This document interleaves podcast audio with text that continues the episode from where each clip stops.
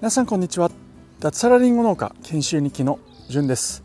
この放送は45歳で脱サラして長野県の限界集落に移住した僕がリンゴ農家になるための研修を通じての気づきなどを実際のエピソードを踏まえて話す番組です。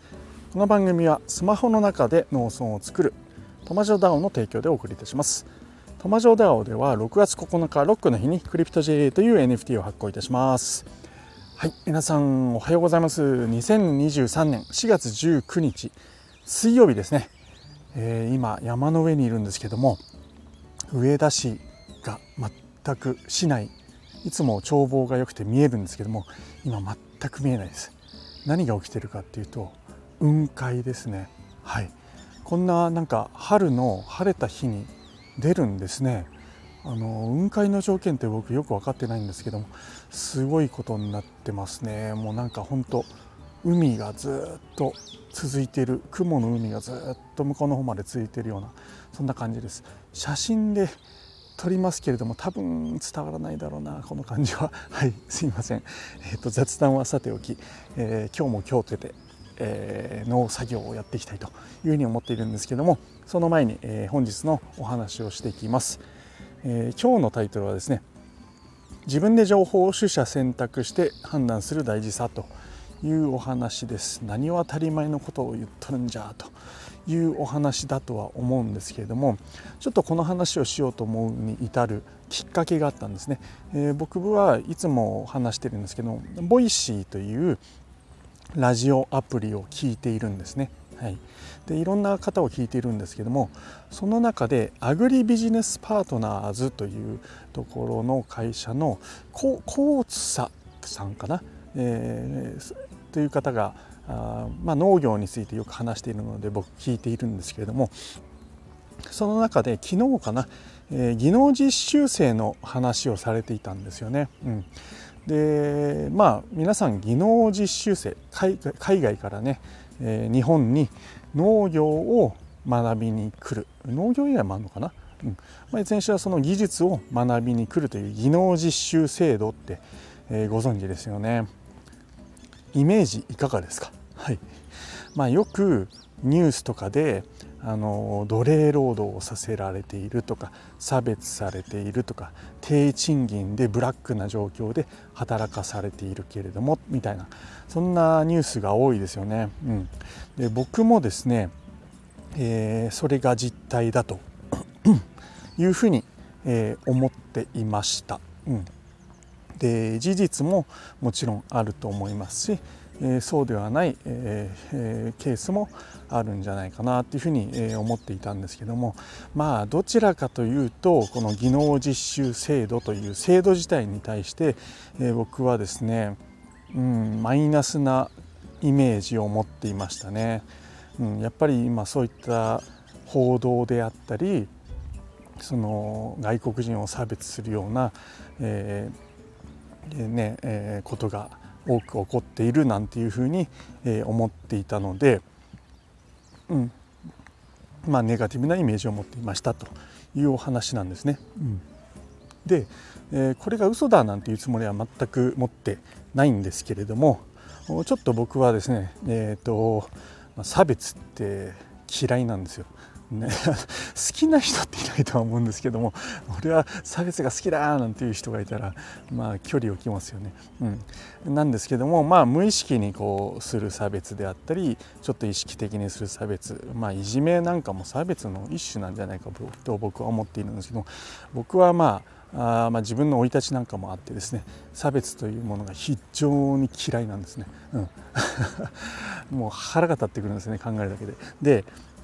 あの特に弱い人に対する差別ですよね。日本人ってなんか西洋人に対してなんかこうねえー、引け目を感じてるのかへこへこするイメージがありますけどなぜか東南アジア人ですよね、えー、とかあるいは韓国朝鮮。中国人に対しては若干上から目線な人が多いような 気がしていてその話をしようかななんていうふうに思ってすいません前置き長くなりました外国人実習生に関する実態をまあ、ちょっとですね、えー、調べてみたんですよ。まあ、そんなに深掘りしてぐわーってもう1時間もか2時間もかけて、え、調べたというわけではないんですけれどもただですねいくつか面白い記事とか事実が分かってきたので、えー、それで今日のお話ですね。自分で情報を取捨選択して判断する大事さというところで僕が持っていたイメージは先ほどお話しした通りこの技能実習生というものに対しては非常にネガティブな感情イメージを持っていました。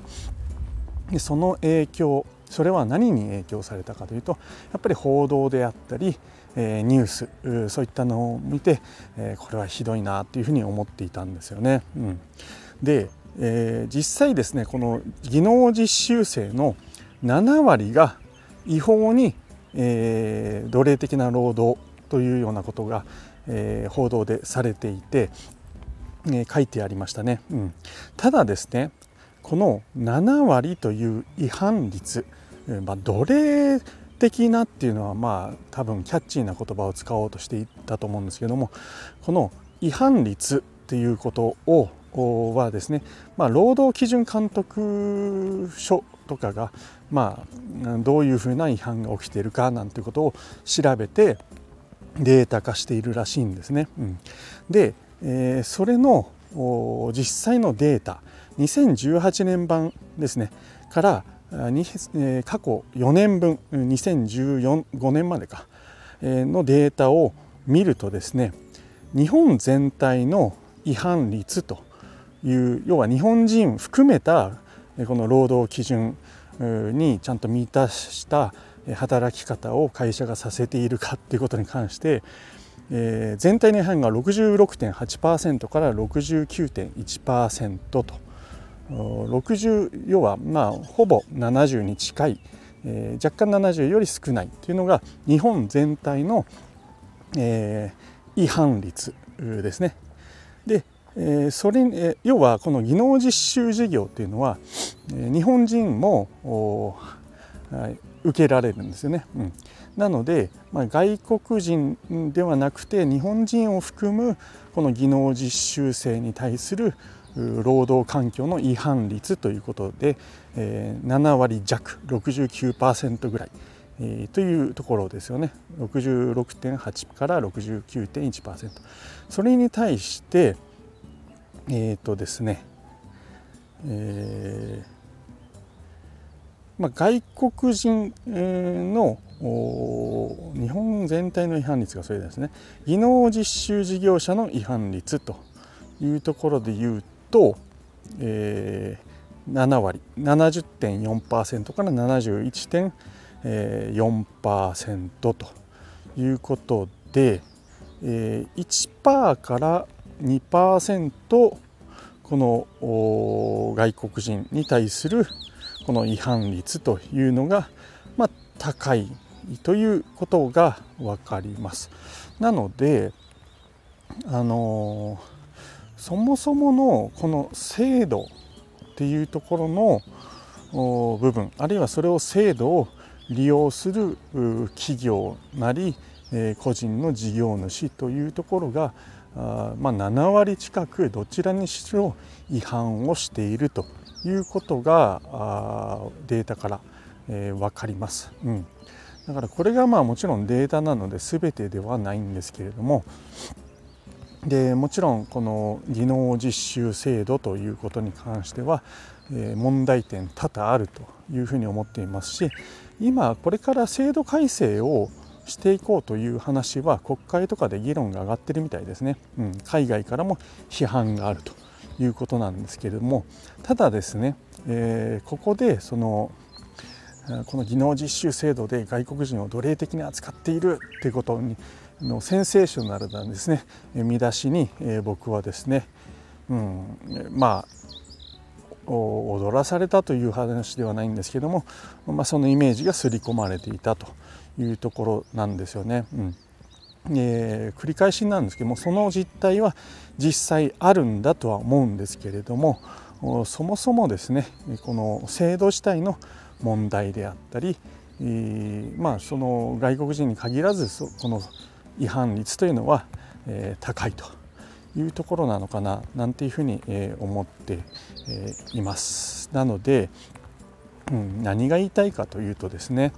えー、まあ今情報が非常に多い世の中ですよね、えー、ニュース番組報道いろんなインターネットの記事なんかあるんですけども全てですね、えー、そのまま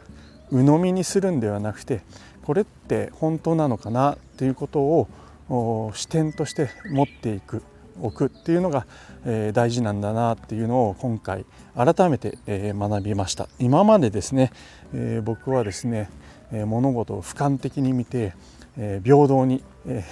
差別なくねあの中立的な立場で情報を見て取捨選択したり、正しい情報というものを得ているつもりだったんですよね。なんですけども無意識にそうではない部分あるいは調べてもちゃんと調べてもいないのに、自分の中で、こうだって思い込んでいた部分っていうのが、あるんだなっていうふうに、思ったというところとあとですね、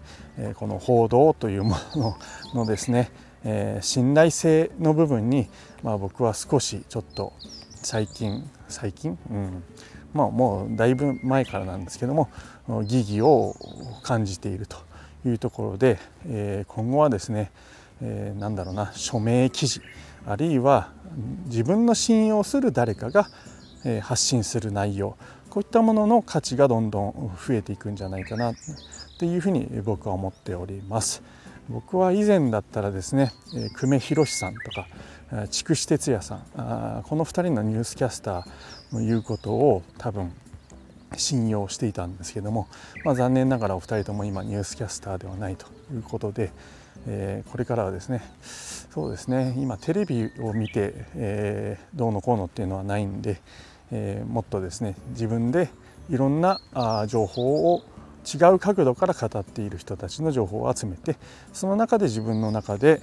えー、見極めていく情報の精度を見極めていくってことが大事な時代なんだろうなっていうふうに思ったというお話です。はい、えー、ということで最後まで聞いていただきましてありがとうございました。それでは今日も楽しくやっていきましょう。じゅんでした。ではでは。